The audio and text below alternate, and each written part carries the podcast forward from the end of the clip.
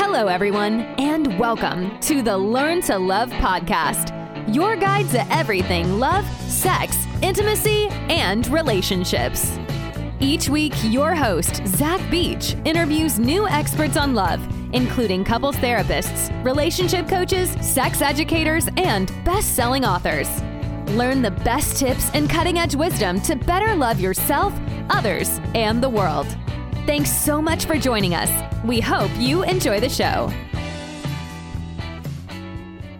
Welcome to the Learn to Love podcast, everyone. I am your host, Zach Beach, and I'm here with the incredible clinical psychologist, author, consultant, and speaker, Kelly Flanagan. Hello, Kelly, and welcome to the show. Thanks for having me on. It's great to be here. Today, we are going to be talking about the three pillars of true companionship. And for those that don't know, Dr. Kelly Flanagan is a clinical psychologist, author, consultant, and speaker who enjoys walking people through the three essentials of a truly satisfying life worthiness, belonging, and purpose. His writings have been featured in Reader's Digest, Huffington Post, The Five Love Languages, and in 2014, a letter he wrote to his daughter led to their appearance on The Today Show. In 2017, Kelly published his first book, Loveable Embracing What Is Truest About You So You Can Truly Embrace Your Life. And his next book, True Companions, a book for everyone about the relationships that see us through, was published this month. How are you today, Kelly? I'm doing all right. I'm doing all right. You're you're catching me in the middle of launch week for True Companions, so I uh, I think I've I've mostly managed to maintain my balance and remember that my people are more important than my projects. And I think I only went like three consecutive nights sleeplessly laying awake, going, What the heck did I do? Putting all that personal stuff out into the world. so um, last night, I actually got a decent night's sleep. So I must be cresting that vulnerability wave a little bit. So I, I'm doing good. Thanks for asking. Well, that is what I kind of wanted to ask you about because first I want to thank you for this incredible work that you are doing in the world. And for our listeners that don't know you, both on your blog and in your books, you write a lot of very personal stories about your relationship with your children, your relationship with your wife, which is very different than a lot of psychology books that I read about, where the clinicians tend to talk about their patients and they really remain that keep that kind of like third person scientific objectivity. Right. So I really want to appreciate the vulnerability that you have in sharing your stories. And uh, yeah, I'm curious, how does it feel? I remember reading in your book, you mentioned how your baby brother like almost died and he was drowning. So yeah. you ever meet a total stranger and they're like, "So yeah, when you were seven, I can't believe that thing happened to you." Oh my gosh! Well, and sometimes I don't remember what I wrote, like you know you don't quite keep track of like i can't remember i wrote that blog post two years ago and so someone will will know something about me that i've even forgotten i've put out into the world which can be a little bit trippy but my evolution as a psychologist and as a writer sort of influenced each other in the sense that you know i actually when i first started blogging in 2012 the original goal was just to to share more about my therapeutic services and the therapeutic process in public but I, I think i'm sort of i'm wired to be a little bit maybe more honest about my junk than the average person and um, and I was going through my own healing process at the time so I started to share a few more personal things on my blog back in 2012 and I noticed a really interesting thing happen. Just my clients started to come in and say you know I would have never told you this but now that I, I read your blog post and now that I know you're messy in this way too well I feel like comfortable telling you this and I, I realize that posture we take as therapists so often where we sort of sit back as the experts tell client stories because of course they're the ones with the problems not us, you know, um, was actually actually hindering the healing process for a lot of my clients. wasn't doing me a service or them, and uh, and so I just sort of let myself continue to evolve in terms of what I feel comfortable writing. I always still think like, am I okay with a client knowing this about me? And if I am, then it's fair game. Which means there's an awful lot of fair game, and uh, and and so yeah, so releasing something like this book true companions into the world after three years of working on it and pushing the limits of of honesty about about life and relationships and myself it's it's a little daunting to finally have it out there. But again i think three days and i'm, I'm starting to figure it out. Mm-hmm. Yeah that's really beautiful. I totally understand that authenticity breeds more authenticity and vulnerability breeds more vulnerability. So when you are that way out in the world people meet you in kind that's right. Yeah. And then when they start to reciprocate that, you feel more permission to do it. And the work that I've, I've done with folks and my, my own process of growing has just accelerated as a result of it. But it doesn't come without the the occasional, as Brene Brown says, the occasional vulnerability hangover. So I wanted to talk more about your work in the world because you focused on what you kind of call the three essentials. So we have worthiness, belonging, and purpose. And I'm wondering how you got here. Like, what made you focus on these three specific values? Yeah, you know, I think as a psychologist, I realized that most of the time my clients were coming in wanting help with one of two things. They wanted help to improve their relationships. You know, that was the presenting problem, so to speak or they wanted more clarity about like what am i here to do? Like what's my life's purpose? And so i spent a lot of years trying to help folks directly with those two things and it wasn't until i really started to wrestle with some of my own demons and history and everything that i started to realize like well you really can't make as much headway with with your your sense of belonging your relationships or your sense of purpose in the world if you haven't first done the fundamental foundational work of embracing your own worthiness and getting clarity about who you are and how you want to show up to your people and how you want to show up to your life and so I remember I was when I was putting together a proposal for my first book, Loveable. I uh, I remember my agent called me one day and said, "Okay, so you got these three things, you know, worthiness, purpose, and belonging. Why those three things?" And I said to her, "No, no, it's not. It's not worthiness, you know purpose and then belonging it's worthiness belonging and purpose. That's sort of the the order in which we progress through our personal growth and and she said well that sounds important you should write the book about that and that really is what loveable is about and it's this idea that until we really embraced who we are our true self, we can't really find belonging because we're not really showing up in the world authentically. But once we do, once we do start to reveal who we are in the world, we just sort of get to look around and see like who sort of celebrates that, who sees us and goes, "Hey, I, I dig that. Let's let's get let's let's hang," you know. And uh, and this is how we find places of belonging. And then once we found those places of belonging where people really embrace who we are, now we've got community to support us as we're getting more and more clarity about how we want to to live out our our passions and pursue our sense of purpose in life. Uh, and then you pursue your purpose and it takes you into new challenging territory and you start to doubt yourself all over again and you have to embrace your worthiness all over again. You sort of cycle through it your whole life. But to me, that's the progression. It's how we grow kind of most authentically. So it's worthiness, belonging, and purpose, not only in that order, but also kind of an iterative cycle. You know, yeah, one of the ways I describe it in Loveable is it's sort of like circling a steep mountain. You know, you don't go straight up it, you you sort of you go around it concentrically. And so you circle back to the same view, but now you're higher up and you're viewing it from a different angle, you know? So when I released Loveable four years ago, I was wrestling with, you know, that self doubt all over again.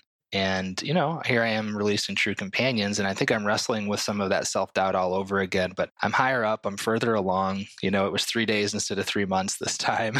you begin to, excuse me, master this process of, of moving through your through your uh, shame and back into your sense of worthiness. And so, and then from there, you get to clarify even more clearly who do you belong to and what do you want to do with your life. So, I'm wondering if you could tell our listeners a little bit about both how your psychology background informs this work that you that you are doing and also how the discipline of psychology is maybe treating your work and I mean that because you first mentioned like Brene Brown, and I remember in one of her speeches, uh, she also kind of like went to a publisher and was like, I want to research vulnerability. And the person's like, No one wants to learn about vulnerability. right.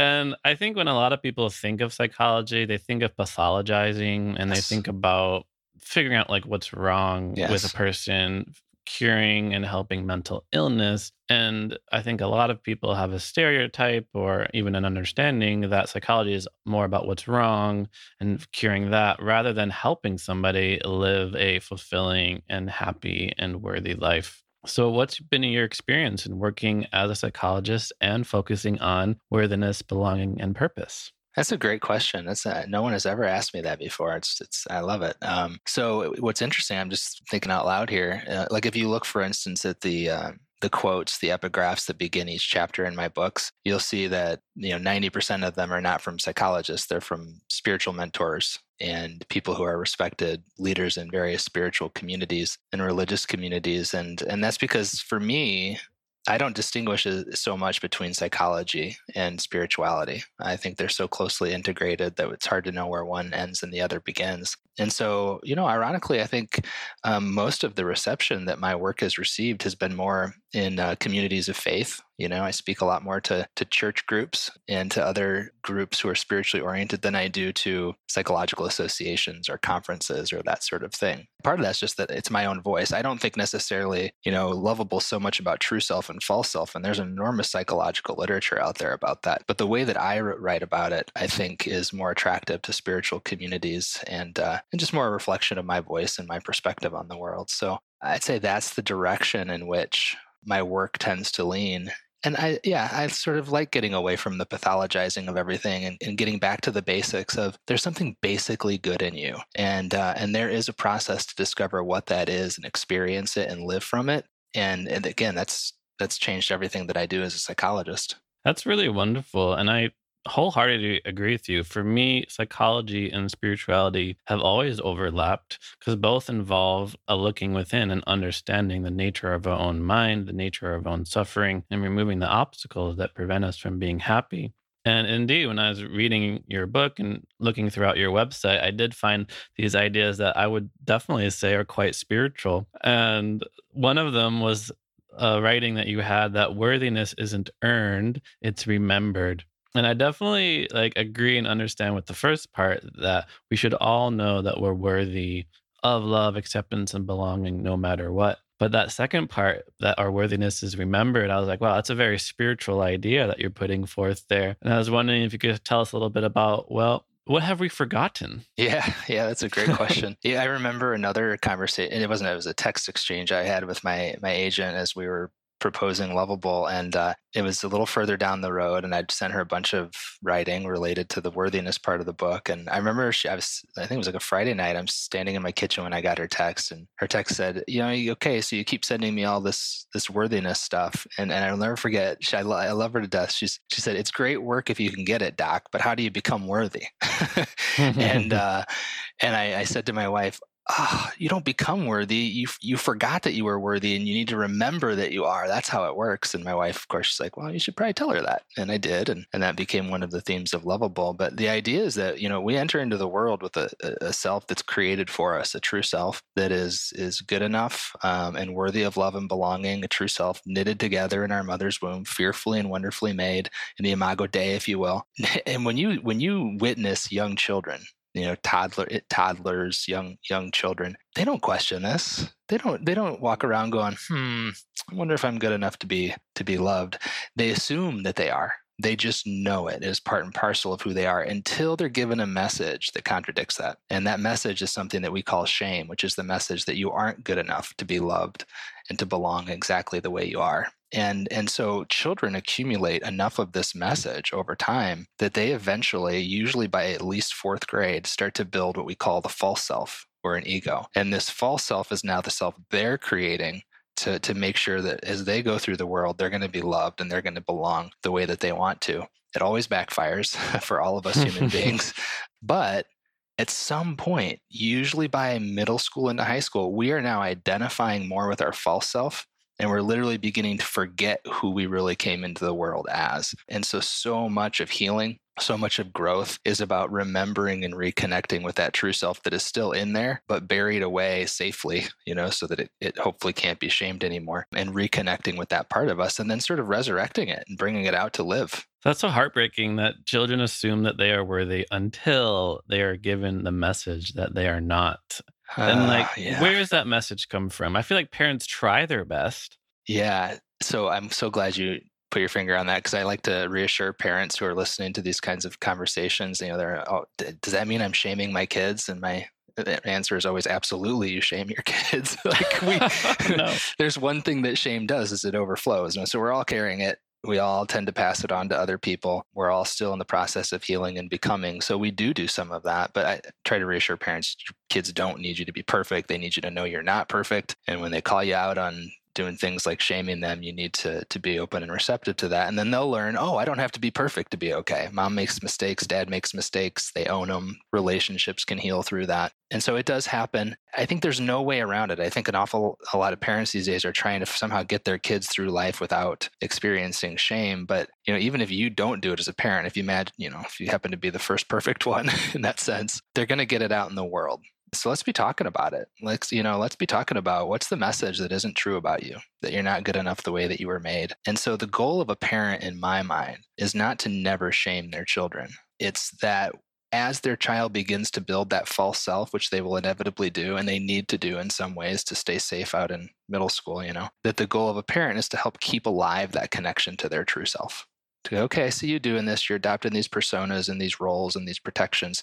But let me remind you as much as I can about the beautiful kid that I've known all along that's still in there, so that when they're ready to remember that kid, it's not quite so hard to do so. That's really beautiful. And we really just recorded an episode on parenting and this our guest had the exact same message that as a parent you don't have to be perfect and that embracing your imperfections is an important way of raising your child so that they realize they also don't have to be perfect. Exactly. Oh, there's so much pressure to be raised by a parent that everyone thinks is perfect to do it yourself, to replicate it. And deep, you're you're inside of you, right, as a kid, so you know you're not perfect. Um, and you're like, what's wrong? What's wrong with me that I'm not as perfect as mom or dad? It's a terrible conundrum to be in. So I'm glad you're you're hearing that from multiple people here. So I love that you said that the goal is to keep alive that connection to their true self in terms of our parenting goal. And I almost want to get into like a cosmological discussion about who our true self is. So we can just talk about it briefly because I'm curious as we're going along this spiritual path of self discovery, of discovering our true self. Are there any other words you might describe this true self, like soul or spirit or the God within or love or light or source? Like, yeah. when, who are we deep down? In your opinion?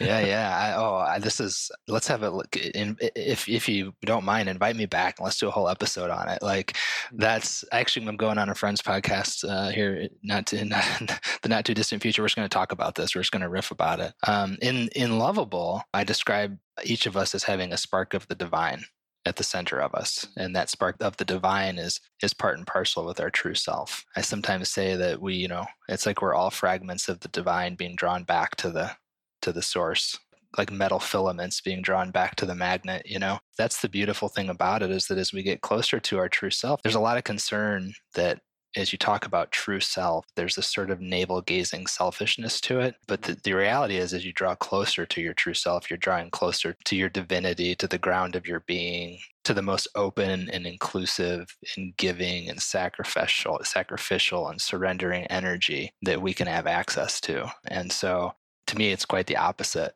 of selfish. It's the it's the way out of selfishness in a way. So I think I need to add spiritual guide to your bio. well, that's very kind of you. so it's just it's so refreshing to really hear that, you know, from a clinician, from somebody with some important letters after their name, that the spark of the divine is at the center of all of us. And I love also that you said we are all fragments of the divine being drawn back to source. Yeah. And so much of what gets stuck in our lives is resistance to that drawing, you know. So I just uh I'm I'm hopeful to let people know that the drawing is good and beautiful and and something to celebrate and, and participate in. Absolutely is. So I want to shift a little bit more towards today's topic and a little bit more towards your newest book, and as I was getting into it, I was quite surprised to find that a book on true companionship and on our true companions begins by talking about loneliness and talking about the importance of befriending our loneliness. So, what what gives, doctor? that's a great question. Well, that's honestly that's part of the vulnerability I felt over the last month is like, really, you're going to start a book on relationships about loneliness? Like, no one's going to get through that first third. But I just hear, I keep hearing over and over. I had about 100 people on my launch team, and now the books have been out there for a few days, and I'm just getting, you know, I probably had a two dozen emails today from people just saying this is a game changer for me. My experience of my loneliness is being transformed in a moment and it's it's liberating, it's freeing. I feel more comfortable in my own skin than I felt in a long time. And boy, if we're not comfortable in our own skin, how can we how can we really encounter the skin of another, right? So so the idea, and this is I give my people, my my sort of online tribe so much credit for this because I knew what I wanted to say about loneliness. Um, but when I brought them the original ideas about it through Facebook Live conversations and these sorts of things, they push back on me and they're like, "Ooh, loneliness. That's that sounds terrible. No, loneliness can't be a good thing. It can't be redeemed. And it made me think of a, a couple who came into my office once, and they were fighting about whether or not to put a TV in a living room and uh, and I was having I was walking them through a conversation about it, and it, something dawned on me, and I'm like, oh, they're using they're using the word living room in different ways here. This is interesting. And uh, and so I, I, I, stopped them and I asked the husband. I said, "Can you please describe in detail the room you're referring to as a living room?" And uh, he did his wife's like, oh, that's not the living room. That's the family room. You can put a TV in there, you know? Um, and I think that's what, what's happening here when we talk about our loneliness is that my people told me that when I, when, when we usually say lonely, we're actually talking about a room inside of us that's decorated with three really painful human experiences, which is abandonment, shame, and isolation. And so when you hear loneliness, you hear abandonment, shame, and isolation. But really, loneliness, the loneliness I'm talking about, is an entirely different room within us. It's the room right at the center of us, it's the place no one else can get to. It's, it's at our very core. It is so unique that no one else can understand it. And therefore, we are always alone in the experience of being ourselves. And if we can recognize that that's not a bad thing, it's not a broken thing about us. It's not a problem with our people because they're not taking it away from us. If we can embrace that our loneliness is just the shadow side of our uniqueness and our deepest self, then all of a sudden we have an opportunity to befriend it, to move towards it, to get to know ourselves better, and to enjoy who we are even more deeply. And so I've heard from people this week that, wow, this is every time I feel lonely, I wonder, what did I do wrong? You know uh, why am i lonely? Why do i deserve to feel lonely? And now i realize i'm lonely because i'm human and i can begin to enter into that experience as an opportunity to get to know my humanity even better. And to me that that's freeing for relationships. It just sets up an entirely new dynamic in relationships. So i'm super excited people are receiving it that way. I had my fingers crossed and it seems like it's happening No, it, it, makes so much sense. It even reminds me of I teach a lot of writing workshop and particularly even around poetry. And I'll tell people like you have a poet inside of you. You have a unique story inside of you because no one has lived the life that you have lived.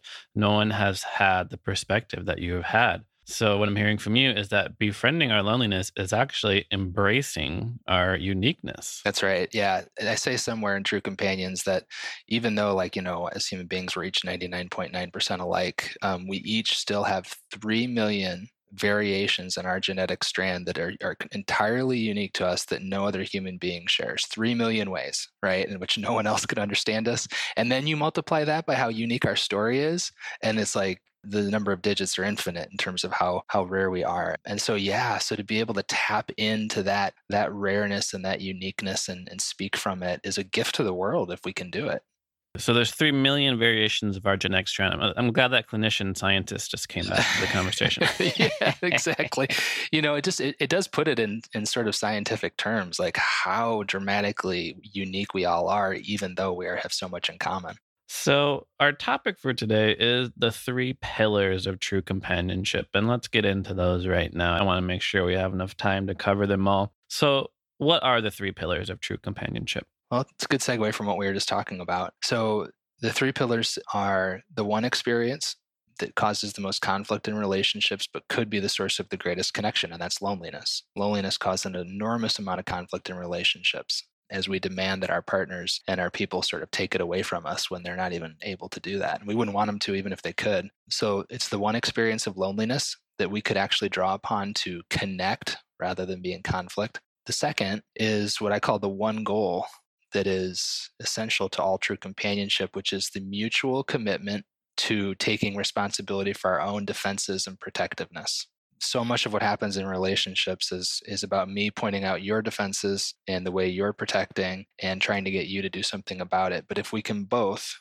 in any relationship mutually agree that we'll take responsibility for our own and that we can share that goal together then it removes so much of that tug of war push pull that goes on in relationships. So, the one experience of loneliness, the one goal of mutual responsibility for our defenses, and then the one perspective that we really need to adopt in order to really give the attention to our relationships that all of this requires. And so, if I can, if I can get back to the psychology side of things here again for a minute, we're actually neurologically wired to to quit paying attention to our closest companions So there's a term for it in psychology called habituation. And habituation is the idea that if, if a stimulus is presented over and over again and you deem it safe, your your mind actually withdraws resources from processing it. So for instance, this morning I got dressed and at first I could feel my blue jeans and my, you know, my flannel, but I'm not I don't feel them anymore at this point in the day because my my brain said, "Oh, it's there all the time and it's safe and we need to keep channels open for more dangerous crises that are being thrown our way. Well so ironically you know we take our people for granted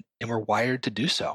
We're wired to actually they're there all the time. They're basically safe and so we we redirect our our mental and emotional resources elsewhere. So we need to reorient ourselves and de, you know unhabituate to our companions. And there's a great line of psychological research by a psychologist laura carstensen at stanford that says basically unless you are aware of your fragility, she says, unless your fragility is primed, your priorities will include expansiveness and achievement and accumulation and meeting new people and doing new things. But once your fragility is primed, doesn't matter how old you are, your priorities will immediately shift to deep presence, uh, to ordinary everyday pleasures, and to deepening your existing relationships with your closest companions. And so, to me, the third pillar is this one perspective of fragility and recognizing that if we don't keep that prominent in our minds, we will naturally, like, we'll just sort of, life will pass us by as we get distracted by other things. But if we can prime our fragility and be aware of it, we're going to naturally bring a deep sense of presence to our companions.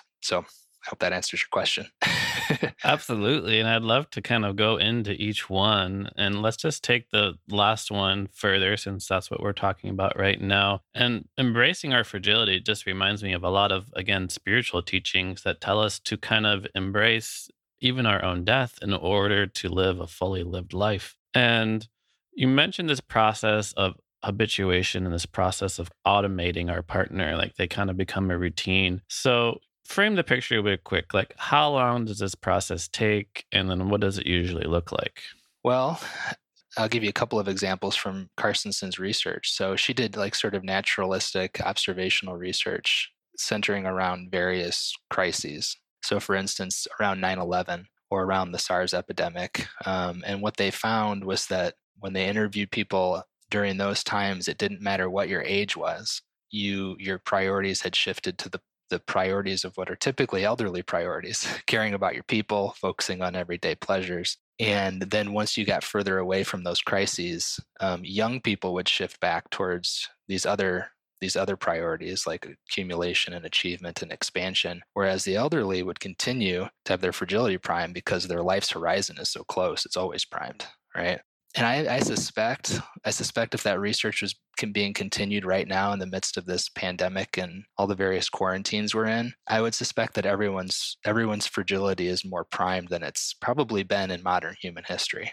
To be honest with you, or at least since World War II, this idea that whoa, a tiny invisible thing can completely uproot and upend our lives. So I think I think when you you, think about the world right now, our fragility is prime, but we're going to move beyond this we're going to move beyond this. And then Carstensen did a, a laboratory study where she brought in, I think it was people from age 8 to 93, and she primed them to two different things. She, one was a question. She said, uh, basically, like if you could get a, if you, you knew there was a medical discovery and you had 30 bonus years, what would what would you do with your life? And what she found was that everybody from 8 to 93 started talking, even like 93 year olds were like, oh, I'd, I'd do a second career. I'd, you know, I'd try to buy this house and live on the beach. And, um, but then she asked a second question and she said essentially, if you knew you were moving a, a, away to a distant land and would never see your people or, or your current context again, how, you know, what would your priorities be? And everyone from 8 to 93 said, I'd focus in on my, my people. I'd focus in on deepening my relationships and being present to my lives. The idea being with just a simple question, you can reorient your priorities. You know, so with just a simple question of, on my last day, how will I wish I'd lived today? If if you were to ask that question at the beginning of every day, your fragility would be primed and you'd have an opportunity to make different decisions with your day. It's a very different question than if this was the last day of my life, right? Because mm-hmm. you know, then I wouldn't go to work or pay the mortgage bills or, you know, you know I don't, right. you know, what crazy. Take out a big loan. Yeah, exactly. I don't know what crazy things I do. But if this were the last day of my life, say 20, 30, 40 years from now, how will I wish I had spent today? And the reality is you'll still have to balance your people with all of your other priorities, but you'll you will keep them in more balance and you'll be more present to them. And so I think it can be as simple as just asking ourselves one reorienting question can can sort of resensitize us to our people.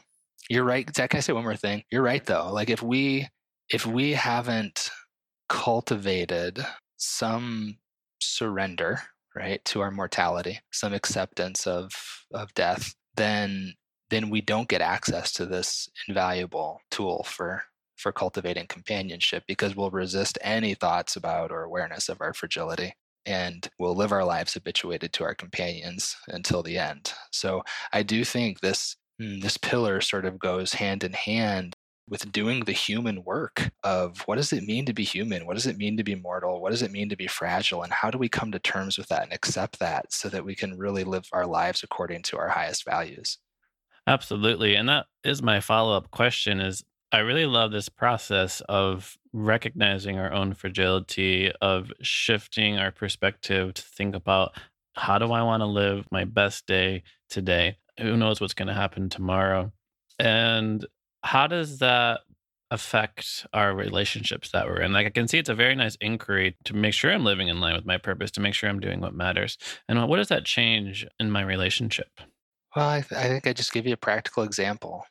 Right on the heels of releasing my new book, there's a billion things to do to get word about it out there and, and those sorts of things. Like it's one of the busier weeks of my life but I might get a little emotional talking about this. But my, my wife called me from work just a couple hours ago and she just said, I want you to know how much it meant to me that that yesterday you took an hour out of your day and had lunch with Aidan, who's our 17 year old and that when I got home, you were going through Caitlin's homework with her. And those behaviors came directly out of the priming of my fragility and going, I got a billion things to do today, but someday I'm going to wish I'd taken an hour to have lunch with my son and I'm gonna wish I'd taken just a moment or two to to enjoy my daughter sharing her homework. And then, like you said, you know, vulnerability is reinforcing. Like it starts to to feed itself. That sort of presence starts to feed itself as well because you get to experience your how happy your daughter is that her daddy is interested in her homework, right? Or how much fun you had sitting at the table with your son who's only going to be in the house for another year or so. And so, to me, those are the concrete just the small moments that start to build up and add up and encourage us to do it more and more. Absolutely. It's one of the most common and profound teachings of impermanence of the reality of our death is that the only time we have to express love, express appreciation for the people in our lives is this moment right here and right now. And it makes every moment and every day become precious with the people that we are with. It does. And you know, I come from a faith community that has a lot of focus on the afterlife and one of the chapters in true companions is is about like that is good. I think it's a beautiful thing to include that in our in my tradition my in our eschatology. But don't forget about the heaven that exists right here inside of molecules and matter. Don't don't overlook it while you're waiting for a different heaven because um, it's as beautiful as the one that comes after. So so focus here focus now don't forget about the heaven that exists in molecules and matter. Can I have that on a t shirt? See what I can do. All right. Cool. I'll be on your merch. I want you to open your, your merch site. There you go. Part of your website. So, priming our fragility, it's a really beautiful pillar. And let's talk about another one that you mentioned. So, you mentioned that we want to have a mutual commitment to taking responsibility for our own defensiveness. And I imagine this comes up a lot in couples therapy is that a couple comes to you and they're like, Yes, you need to tell my partner how wrong they are. That's exactly right. like few people go to couples therapy to work on themselves. They, you know, they the other person is the problem. So I'm imagining there's a process of kind of guiding somebody to acknowledge like their own stuff. So, you know, what does it look like to take responsibility for our own stuff? Yeah. Well, I share a metaphor in um in True Companions that I think it seems to have helped a lot of couples already who have encountered it sort of understand real quickly the intuitive wisdom of how important it is for both people to be responsible for their own stuff. And it's the metaphor of of a butterfly that's trying to emerge from its cocoon. And it's fascinating to me because so so the sputter, you know, the caterpillar goes into the cocoon, goes into the lonely space of of the cocoon to become the beautiful thing it's here to be. And then it and then eventually and it spins this protection, right? To protect it while it's doing that. And I think that's how our lives work. Like once we start to get hurt and shamed, we spin these protections. But if we want to be able to truly connect with, to sort of fly with our pinions, we need to be able to exit those protections. We need to leave them behind. And so a butterfly, when it's time to to exit the chrysalis, it actually it literally pushes its way out with its wings, like it ruptures the chrysalis and eventually pushes its way all the way out with its wings, though it takes some time. And the interesting thing about this eh, to me is that if a butterfly, if you if you tried to help a butterfly along, say I'm going to get you out of your protections real quickly so you can get on with life, and you cut them out of their their cocoon, they wouldn't be able to fly because it's it's through the process of pushing their way out of the protections that they grow strong enough to fly actually and and i think the same is true of us as people that it's the process of growing out of our protections and pushing our way out of them that makes us strong enough to love and so it's important that we not be constantly focused on our partner's protections and saying well this is this is what you're doing and this is how to stop doing it because they have to go through that pro- they have to take responsibility for that process. It's the way that they will grow as a person. It's the way that they'll grow as a companion and strengthen themselves enough to to to love you for the long haul. So if two people can be doing that taking responsibility for their own protections then you're you really are golden. And in in true companions what i did was i sort of laid out what i see as the nine core protections that we as human beings bring to relationships to help people sort of start to become aware oh yeah that's i do that one. I i engage in yesing or helicoptering or in order to kind of begin to facilitate that process of self-awareness around our own protections. So it's the process of growing out of our protections that makes us strong enough to love and this is a message I also communicate in some of my teachings, particularly when I teach yoga, is I tell people like I really wish we were plants and we could just absorb the light and like just soak up wonderful nutrients from the ground. But that's not how humans work. And we actually grow through stress. Yes. And get, to get stronger physically, you have to put stress on the body by lifting heavy weights. But to get stronger emotionally, mentally, and relationally, we also have to do some work. This stands out as a time where, like, I pushed my way out of my protection very consciously. I, I, woke up one morning, I was in a bad mood. I don't know why. I, I, was aware at some level that I was sort of acting like a jerk. And my wife said, Why are you acting like a jerk this morning? and and if I were to let, let that protection lead the way, it would be I'm not acting like a jerk. You're a jerk for asking me, you know? Um, but I was aware of it enough to push my way beyond it and just say, I don't know.